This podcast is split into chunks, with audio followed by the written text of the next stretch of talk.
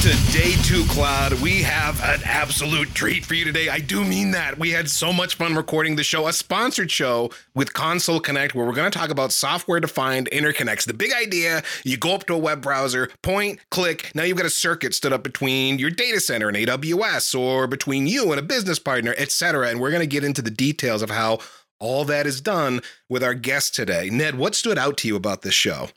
I mean, the key thing that you said is details, and we get into details. They they don't just talk about the product and what it does. Yes, I mean that stuff is pretty cool, but we actually talk about the orchestration engine that's sitting underneath the workflow engine how they had to run actual commands on the Cisco gear. Like we get into the nitty gritty and the details. And for me, that was the most delightful part of the entire conversation. Oh, it was fun. It was really fun. Your voices today, the people you're going to be hearing are guests uh, Paul Gampe, Chief Technology Officer at Console Connect, Jay Turner, Vice President of Development and Operations at Console Connect. And these guys are nerds. Jay, in fact, had told us as we were prepping for this that he's responsible for a lot of the automation and so on that happened. He knows a lot about what's going on. And again, it really shows.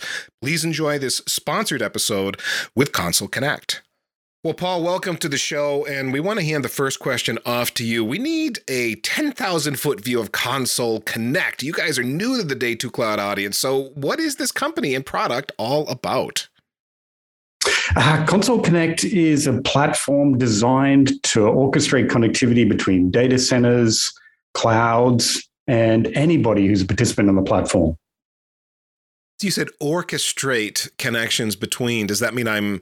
Are you supplying the connectivity as well? Yeah. Uh, Console Connect came about um, in 2014. And in 2017, we were acquired by PCCW Global. So it's an amalgamation of uh, 1.3 million lines of code and combined with one of the largest global networks in the world. so now I'm trying to decide should I be excited about 1.3 million lines of code because of the capability or frightened to death, scared, Paul?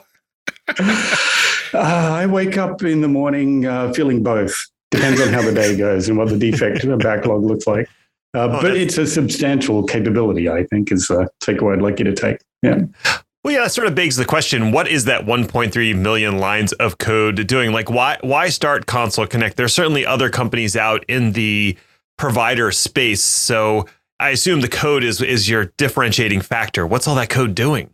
Uh, I, so in 2014, uh, when we started Console Connect, in terms of the development community, Jay and myself and, and a few others who joined to begin developing the platform, we really, I certainly joined the organization because I saw that we had, through a long period of time, worked in open source and done a lot to empower the enterprise through getting access to source code. You know, that was sort of the last 20 years of, of my career prior to joining uh, Console Connect. And certainly for Jay and a few others, all of us come from a long period of contribution to the open source community. And what we saw is these cloud providers, you know, the hyperscalers had to some extent taken open source and begun to commoditize it again. Um, and so was that doing several things to disable or to disempower the enterprise. And one of the things that really struck me is as the pendulum swings from decentralization back to centralization and all these workloads start to move into the hyperscalers, the enterprise now becomes really critically dependent on the network again. You know, when we were doing compute at the edge, it didn't matter so much, but now having the ability to control the path from source to destination is really critical when your workloads are in the hyperscalers. So was there an open network just like there had been open source. And so passionate about ensuring, you know, empowering the enterprise. Uh, Console Connect represented for me a chance to open up the network again and put the enterprise back in charge. Well, you, are talking about the dependency that enterprises have on their WAN providers. Uh, this does depend somewhat on the market, but it's it's rough. It can be really rough. Uh, lead time for circuits, where you can get circuits, how much they're going to charge you for last mile access, whether you're getting true diversity, all those sorts of things can be uh, really painful. Now, add to that a mix of not just physical premises wherever you're going, but then now I'm connecting to SaaS. Now I'm connecting to cloud. Now I'm connecting to uh, some neutral data center where I happen to have colo and your WAN presence and what you actually need out of your provider is that much more complex and and time sensitive uh, often as well. So to, to me, when you describe what was going on at the time Console Connect got founded what you can do with it, th- those are the problems that you're addressing. I hopefully I just got excited for the right reasons, Paul. Absolutely, Ethan, spot on. That's what we are You, you can see the trend beginning right in the, in 2014, 2015. More and more mission critical value of applications were being delivered to the enterprise via SaaS application, via cloud, and so therefore this network criticality became really important in the future of the enterprise, and so did the, the ability to connect quickly. You know, it's I'm going to put type in my credit card now, and 15 minutes later, I'm starting to put critical data into a SaaS application. How do I connect to it? Is that going to be as seamless as a credit card entry experience? So that's what that 1.3 million lines of code is doing, is giving you the same elasticity around uh, network as you've had with compute. Well, there's another sort of obvious question to ask here, which is this. A lot of folks that are connecting to these resources are just saying, I use the internet. That's good enough. Why do I need Console Connect? What's the answer to that?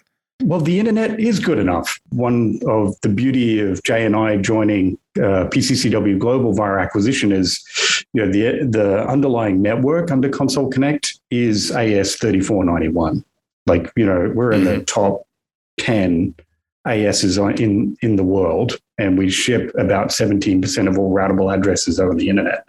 So this is a, a very different scale of network to when we were a startup out of Silicon Valley. Um, and I would argue that we deliver very good internet on AS3491. But mm-hmm. some applications are best served from an appropriate allocation of bandwidth for the task. You know, we've got a mission critical application that we've recently moved into cloud, and I've got 400 staff in an office. That may seem unusual, but we're a very geographically uh, distributed company, and we do have you know staff returning to office environments in some parts of the world. And when I'm moving a mission critical application into a public cloud, I need to have assurance that I've got reliable bandwidth allocated to that application for my staff who are in an office. That's what Console Connect does for me as an internal user, and it's what it does for our external users as well. There's one element of this that people don't seem to realize until it smacks them in the face. There are regulatory and geographic restraints to some traffic depending on where you are sitting. And so there are needs and there are customers who who need to know exactly the path that their traffic is taking. And that uh, you know, no matter how good your your public internet is, that's never going to be the case. You're never going to be able to tie that traffic to a particular path. These dedicated interconnections that do allow that point to point visibility into exactly the path that the traffic is taking and can even be controlled to the extent that that you can modify and and influence that traffic uh, flow, and then even produce reports uh, in in the case that that those need to be you know reported out to to various agencies. So a lot of need there for that. So then, if I whip out the credit card and uh, and give some money to Console Connect for that circuit, is that network then all your own? I mean, I understand. Yes, I can get internet through that potentially, but is that all your own network then, or, or are you like there's some providers out there in this space that what they're really doing is cobbling together a bunch of other people's networks and maybe they do an overlay on top kind of thing, but that doesn't sound like what you're doing. Absolutely not. So, uh, PCCW Global AS3491 has been a network built by over almost two decades. The underlying infrastructure that sits under the beautiful user experience you see of Console Connect is 135 points of presence just in the transmission network, 46 terabits of transmission capacity and 67 international cable systems. That's just layer one. Hmm. Layer two is 127 points of presence, 18 terabits of edge capacity, and 17% of the internet routes. And then we took the 1.3 million lines of Console Connect and integrated it with that network and said, have at it. This is what you can now automate. Wow. So you're not only orchestrating customers, you're also orchestrating your own uh, parent company to a certain degree. Would that be correct? Yeah, actually, our, one of our one of our biggest customers is our parent company. Yeah. about that? So if I'm a potential customer and I'm curious, you've already mentioned sort of cloud and SaaS, but specifically, what kind of endpoints could I connect into a console connect network if I'm a client? Continues to grow day by day, which is the wonderful news. Obviously, our initial target was large hyperscalers. So all the public clouds that, that everyone's familiar with AWS, Google, Azure, you know, Alibaba, Tencent, um, Oracle, IBM, uh, and then we get to some some much more regional cloud, private and public cloud uh, connectivity. So all those are available. But then there's a second class of or second category of of endpoints, which are you know SaaS providers. So um, you know regardless of where they happen to be located, that ability to connect to you know your provider, that that entity that's that's providing some sort of core critical application. Um, another category are your own assets. Um, we have a, a, number of customers who use the Console Connect platform to extend their own network, be it uh, you know data center to data center, uh, you know branch office to, to main office, that sort of thing. And then the last category, from a private interconnection standpoint, are other enterprises, hmm. and is a it ebbs and flows. That one's a funny one. It's one of those cases where when two companies do need to to tie their networks together for whatever reason, um, it's an incredibly valuable asset to be able to do that through the platform and to be able to see all of those, the, all those uh, participants in our our network and be able to you know extend and and uh, try to con- interconnect to them. Um, so that's the private interconnection bit. We also now are offering um, a IP transit or, or general internet access um, capability through the platform as well. So that's a new endpoint that we have recently added past couple of months. And then uh, the other new one that, that's just been launched on the platform is that we have now added uh, internet exchanges and continue to add more and more uh, as we move along. So that's going to allow a user to over our network find an internet exchange and wherever they want it to be. It doesn't have to be, you know, local to them. And not only provision that interconnection to that internet exchange, but also use us to help work through the setup and negotiation period with the internet exchange as well. So it becomes almost an internet exchange as a service, which is hmm. um, kind of a, a, new concept. But um, if you've ever you know worked through the details of provisioning that sort of connectivity, and working with the internet exchange and all the quarantine bits and, and all of that, it's not the most straightforward process. And so uh, being able to, to bring some sort of automation and flow to that has been immensely helpful to our customers. with, with, the internet exchange, you're talking about like uh, like like extending the layer two typical IXP sort of a service down to the customer, but automating it.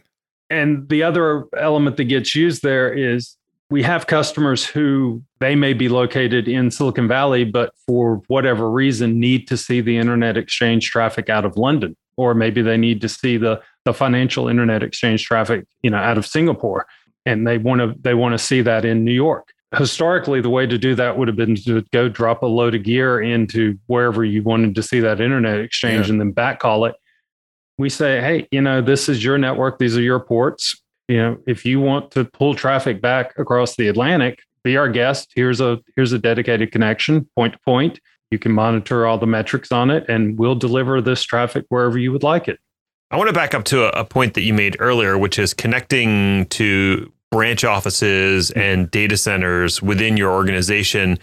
Uh, does that assume that I already have some sort of WAN set up, or are you also providing some level of connectivity down to those branch offices? How, how would that work? Uh, we can do it both ways, uh, to be honest. Um, we do have an, a number of, of customers who are co-located with us or are co-located in one of the data centers that we have on the platform and, and, and via orchestration. But as a as a company, we also offer um, you know SD WAN connectivity, being one of the the you know the top ten uh, providers in the world. We also have a number of partnerships with local loop providers, for example. So if you don't want to go that SD WAN route, but you want a local loop from wherever that office address is to the closest data center, we can negotiate that as well. We can offer you, you know, whatever the how many ever options there are available, and then um, you know broker that deal for you and as part of of the partnership and the the relationship. Uh, and then, of course, we continue to scale and build uh, new capabilities as we move forward. I just heard you say essentially you'll manage the connection for me, so I don't have to deal with a last mile provider. Yeah, uh, if you don't I'll, want I'll, to. Yeah. I'll deal. Uh, yeah, if I don't want yeah. to. If I have something, yeah. then you can glom onto that. Um, exactly. Yeah, but but if I want you to do it all for me, you can. Mm-hmm. Uh, so that I mean that that answers the question then about that I had, which is how do I do private interconnect between companies? And it sounds like basically it must be the same kind of thing. I get some kind of a console connect handoff between the the premises that need to be connected, and then you folks will stand up that private interconnect for me. Yeah, we will. And and between two separate entities, um, we do actually have a check and balance system, which is probably for the best. So, um, you know, company A can request an interconnection to company B. Uh, the the information that gets shared in that is is actually fairly minimal. Uh, obviously, we want to protect both sides of of that, uh, and then those parties on the platform can actually communicate with one another, um, just to build some level of trust, to uh, you know negotiate in the moment yeah, hey, you know, let's interconnect. We're doing, you know, X amount of volume of traffic already. Uh, you know, let's go at, at 100 megs. Let's go to 125 megs and be mm. able to have that conversation in real time, in the moment.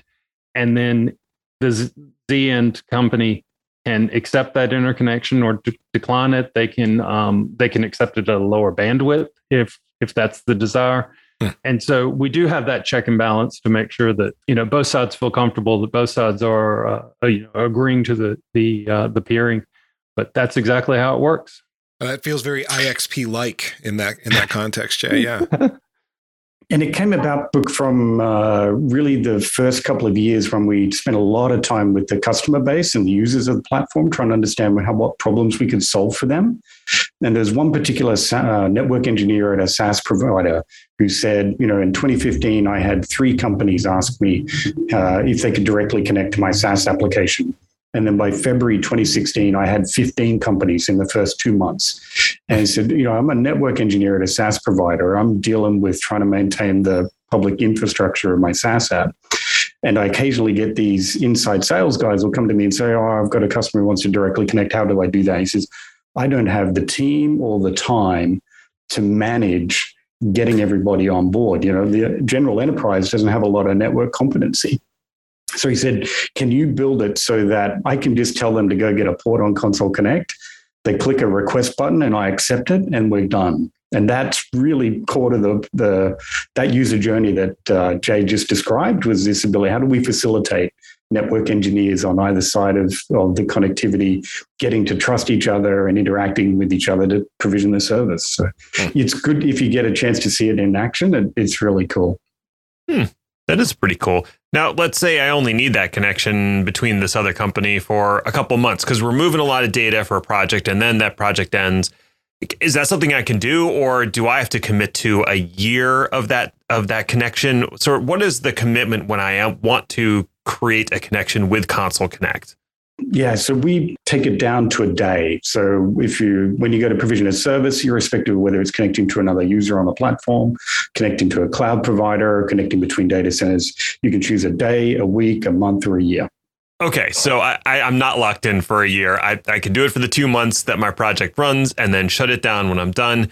In terms of what I'm paying, am I paying just a flat rate for the connection or do I pay per, you know, byte transferred? Is this a situation like AWS where I'm going to get hit for internet mm-hmm. connection fees coming and going? What's the deal there? Yeah, great question, Ned. And so it's a flat fee. We wanted to give the enterprise the same sort of uh, continuity and confidence that if I'm provisioning this service, then I know what it's going to charge. We've obviously got the ability to flex bandwidth up and down, or you can change that term of the connection if you need to, but we're not going to change the price on you. You know, so it's a, it's a fixed fee. Gotcha. Okay. And if I need more bandwidth, that project, we realize, oh crap, we, you know, we we have a hundred meg circuit, but we need a one gig connection because there's just so much there. I can easily move that up. Is there an upper limit right now on the connection size that I could provision? Yeah, port limit. So we're doing connectivity at one and 10 gig, and soon we'll be introducing 100 gig ports. Okay. Okay, so I guess my big project is going to have to wait for those hundred gig ports because obviously, I've, you know, I've got a data lake next to a data swamp, and I just got a lot of stuff to move. um, another, yeah, another neat aspect of that flexibility is, um, you know, it can be programmatically controlled. So, you know, we were just speaking in terms of, you know, suddenly I have a huge need for bandwidth or or whatnot Um, we have customers that that kind of script their their flex over the course of a day or over the course of a week. They know that you know on Friday that they're going to you know download whatever, or they know that you know at six o'clock uh, p.m. regional wherever that they're going to you know send their their uh, you know daily receipts or whatever back to home office, and so they can they can just kind of programmatically control that over the course of the day and really maximize their spend. Uh, you know, at the end of the day, uh, these customers are paying for these ports. These customers are paying for their cross connect, and they should kind of be in the driver's seat for how they want to utilize that spend. That was really one of the the foundational goals. What's the onboarding process? I'm going to guess it's really straightforward, just from what you're describing, because it would be weird if you made me go through like a lot of hoops in a 50 page contract.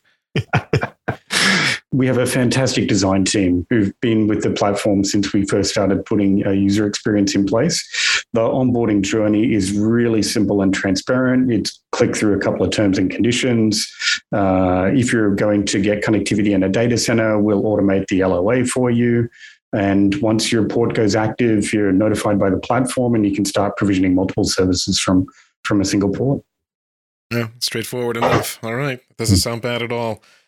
Well, okay, gentlemen, we have a good idea of what Console Connect is and does, and why I want to use it. Now let's look behind the curtains. I want to get want to get a little nerdy with what uh, what you guys are doing because there's a lot of magic there. And when we were prepping for this call, you told us there were no secrets. You'd share with us a lot of what was going on behind the scenes. So let's let's dig into it. Mm-hmm. Now you have told us that Console Connect is orchestrating one of the largest IPv4 networks in the world.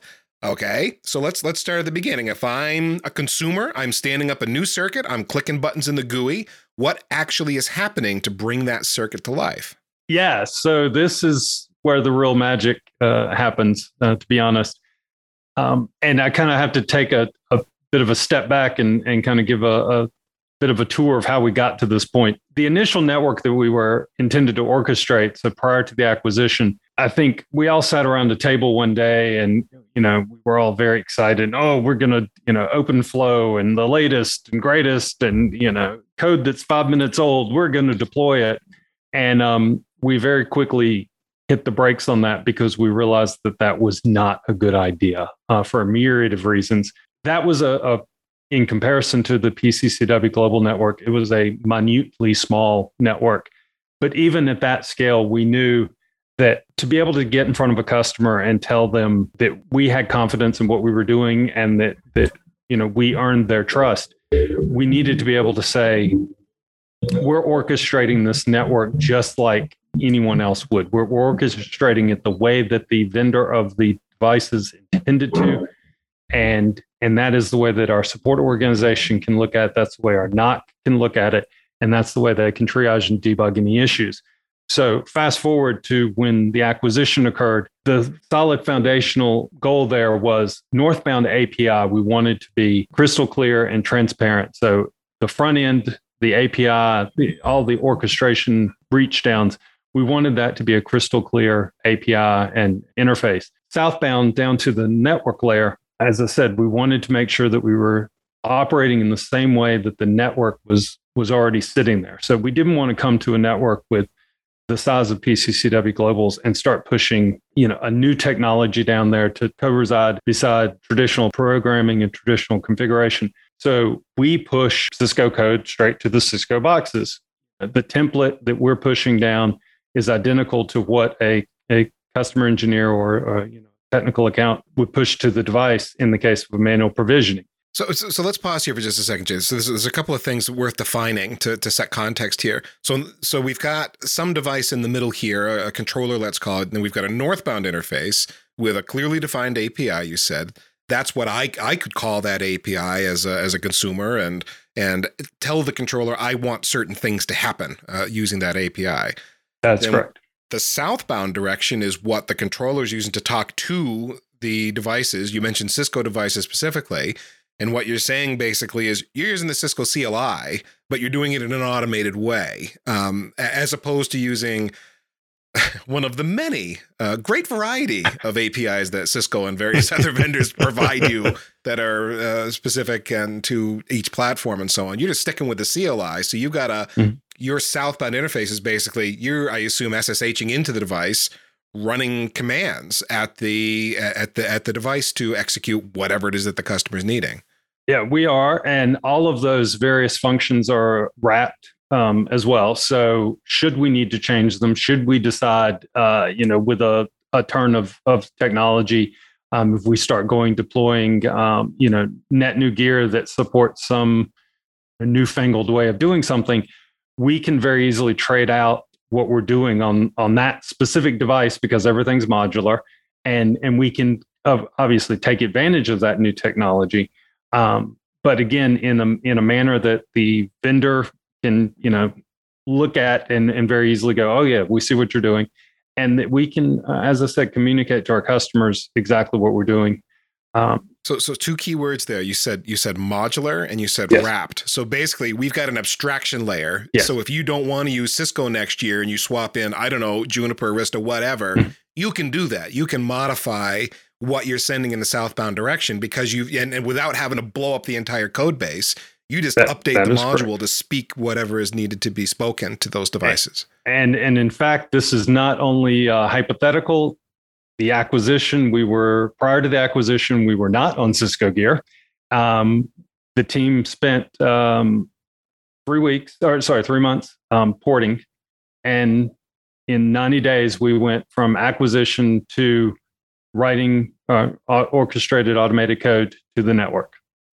And that was the power of that abstraction layer and, and the, the power of understanding what we were doing. Um, it, it made it very simple to set the two configurations side by side and go, oh yeah, okay, yeah, we just we need to change this primitive, we need to change this directive. All the variables coming from over here now. Uh, it it was very straightforward. Do that port. Uh, I don't necessarily want to do it again, but, um, but we did it. well, it's a good thing that technology doesn't ever change, and and you definitely won't have to go back to.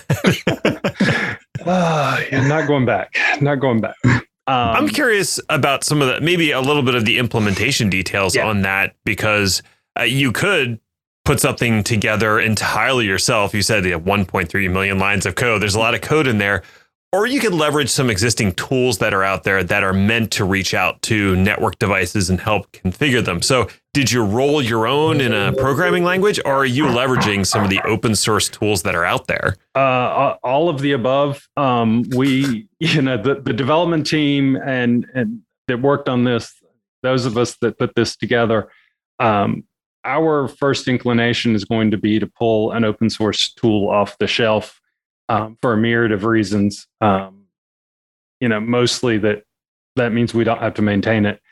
Um, right. And we we did that to a, a, fair bit. We did have to write some some code ourselves. We had to modify some code. Uh, we pushed that back upstream because we're good citizens.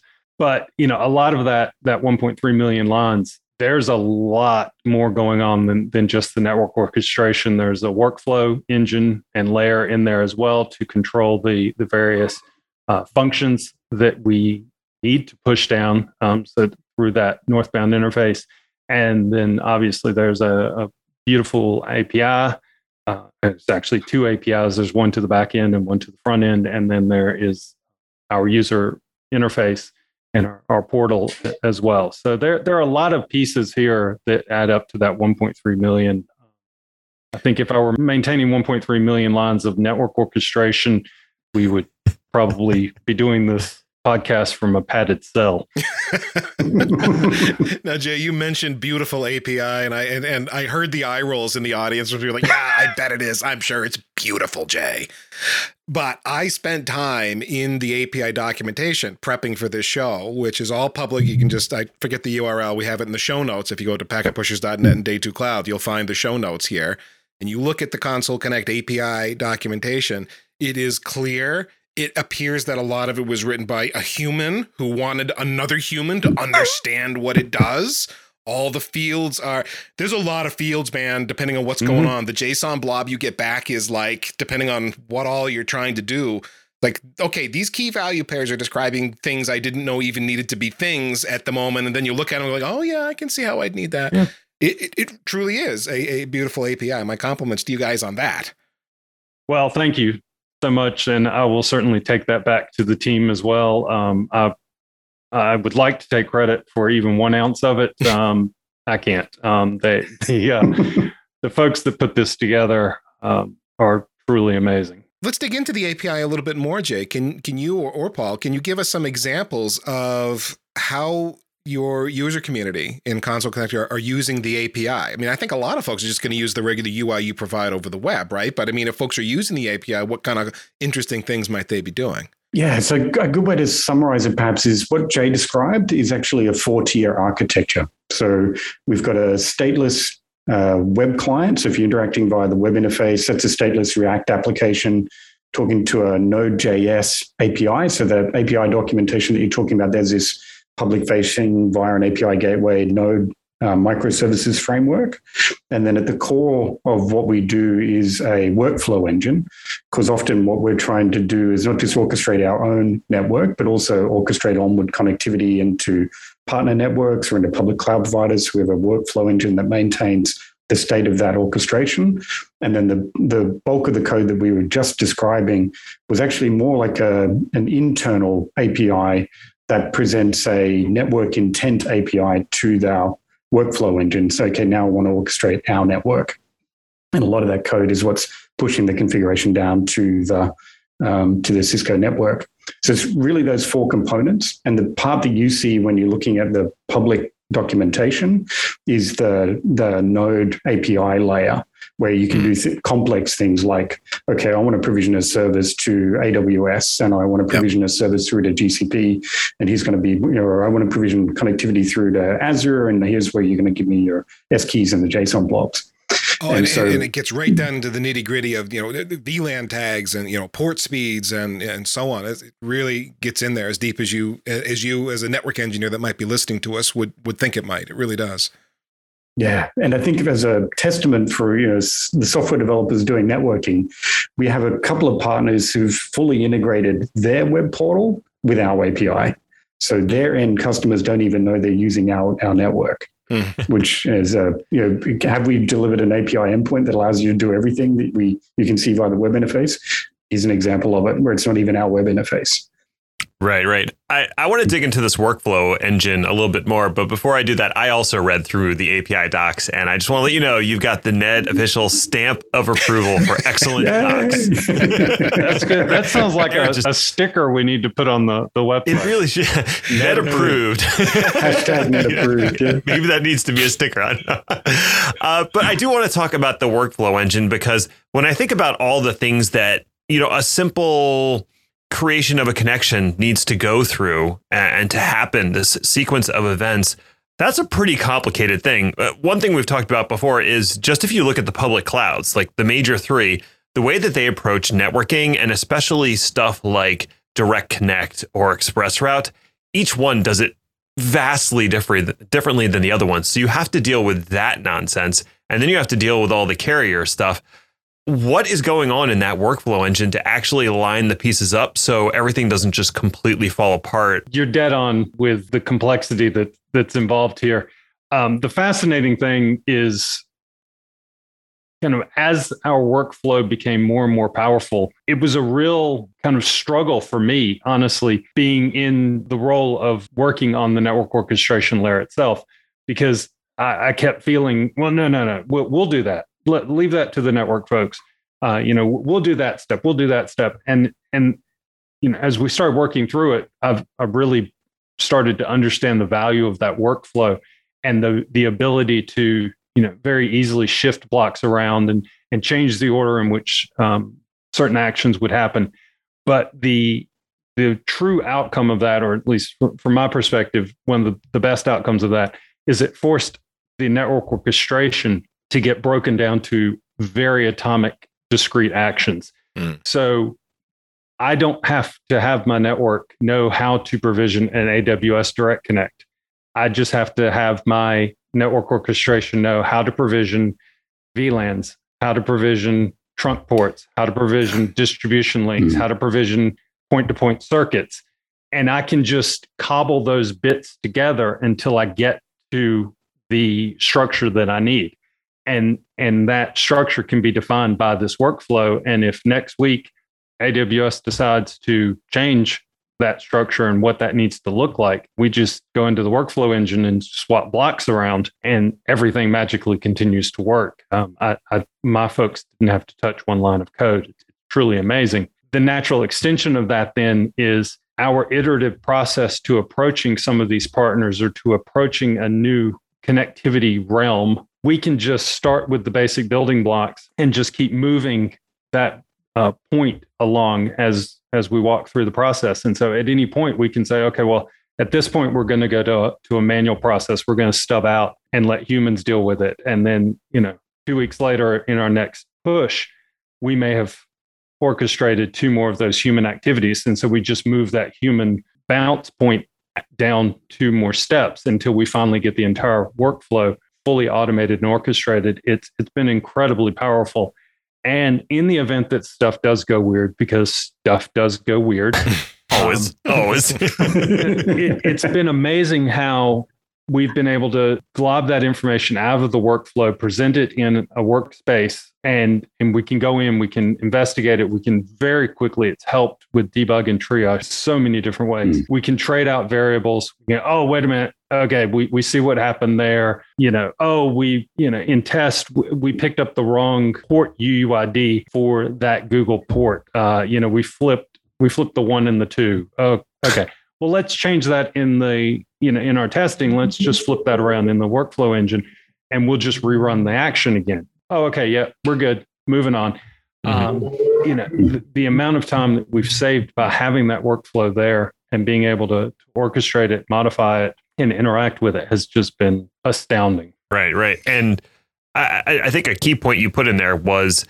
not everything is going to be automated yeah. when you're working with and when you're working with the big clouds they probably have everything automated because they kind of have to. But it, when you're working with other customers, some of the SaaS customers I'm sure you're working with, they don't have everything automated. So if there's a manual step, you can you can add that into the workflow and it's not a big deal, right? Yeah, correct. And, and you know, to be fair, even with the big guys, um, not everything is automated. Uh, AWS is a perfect example. By policy, AWS doesn't want us as an APN partner to provision a virtual interface for a customer. That's something that the customer needs to do um, because that's mm-hmm. a you know a, a, revenue impacting or or it's a chargeable uh, action. Mm-hmm. So there are there are manual steps even during an automated direct connect, mm. um, and so it again the workflow makes it very easy to just stick in a human action, and we say you know Mr. User, you now need to go to your AWS um, console and you need to accept this direct connect and you need to you know take these next two steps and then come back to us and we, we'll finish everything else come back to us click a button we'll finish it okay now one of the things that i've been challenged with whenever i'm trying to orchestrate a big infrastructure build or something like that and then make updates to it is managing the state of everything, mm-hmm. knowing what state all the different components are currently in, and then feeding that into the engine to go, okay, what changes are necessary to get to the desired state at the end. So, how are you maintaining all of that state? Because it seems like it's it's a lot of information. Yeah, and actually, great question, Dave. The reason we ended up with this um, focus around the workflow is because it originally it came from a security posture. So we wanted to have a separation of concerns between physical state and logical state. And that's what led to this component we call service layer, which is our network uh, intent automation infrastructure. It's got all of the state information about the physical network. But for the, the workflow engine that Jay's just been describing, contains all the logical state. So we can take those two attributes and the different security domains as well, different software architecture, different stacks that we operate. But we can bring them together in that workflow engine, pulling telemetry from the physical state of the network, pulling the logical state of your current configuration in your cloud provider, and then carry on with the workflow. That's as Jay described. Okay. So um, it's kind of like pulling on demand as opposed to trying to hold it all in the database and refresh that on a regular interval. Yeah, we do use some caching technology for performance, but we predominantly, as a design principle, treat the configuration of the live network as the master, um, so that we never get into state, you know, state inadherence. Right. And it, has been great. It's allowed us to be, I think we were the first ISO 27001 certified software defined interconnection platform in the world as a result. We're able to operate our information security management system and, and deliver that level of security posture assurance for our, for our users. So I, I got kind of a kind of a QoS question, I think, one of my favorite topics. So I I don't know if we even brought up in this show, but I know from talking to you guys that I don't have to have multiple physical ports like one per service. I can have one physical port connected to Console Connect and then run a bunch of services over that and you'll virtualize them for me. Okay, so how do I do that and not have the services I'm running on the same physical line clobber each other? It was a challenge. Um, and and it, it was a challenge not just from the perspective of oh, okay, here are the here are the primitives to do that, but from a perspective of proving that they were actually doing what we wanted them to do, and uh, and we're and we're protected. Um, one of the benefits of being on a network this large is that you, uh, in a test environment, you can very easily create a, a DDoS attack on yourself. Uh, that's fun to do, by the way. um, great fun. Um, so we, have got environments that, that we can replicate this. We've got data that we can replay and and um, mm. you know kind of replicate these scenarios. And so we've been able to use that um, with the primitives for for QoS, COS, um, VLAN segregation in order to ensure that the traffic was truly protected and acting as the customer wishes. And and that mm. last bit's important because some customers say, you know, okay, here here's my gold level traffic, here's my you know VoIP or or my video conference traffic. The rest of it is important, but yeah, you know, whatever. As long as you get these bits through, I'm fine. Um, other mm-hmm. customers segment it all the way down. Uh, uh, that sounds like multi-level queuing to me, where you're actually yeah. doing traffic identification, uh, prioritizing, and then dequeuing during congested moments according to a policy. Correct. Correct. So traffic shaping to some degree then too? There's policing and shaping occurring um, uh, hmm. depending mm. on e- ingress or egress mm-hmm. um, and, and depending on where we are within the network. Um, the end of the day, it is an MPLS network. So there are uh, a gob of benefits from that that allow us to you know shift traffic around, traffic engineer it um, in cases that we need to. Uh, so we've got a lot of tools in that toolbox that, that we can leverage and do leverage on a daily basis. The other thing is, you know, you, yes, you're getting an IP transit feed across across a common port, but it's a rate limited IP transit feed and it's a hard rate limit, and you know that's that's what the customer has asked for. As in, I have a 10 gig port, but uh, you know, if I'm only paying for this particular service to have two gigs, you're rate limiting that hard, leaving the other the other amount of bandwidth is free for other services. Correct. Yeah. Exactly.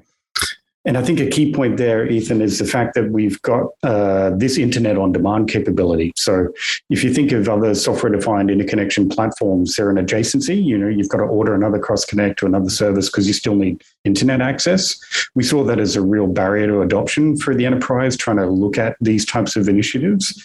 So from a single port on Console Connect, you can get your general internet you can get your AWS, you can get your GCP, all separated via VLAN, all shaped as as Jay just described. So there's one cross connect, and you can get all of your connectivity.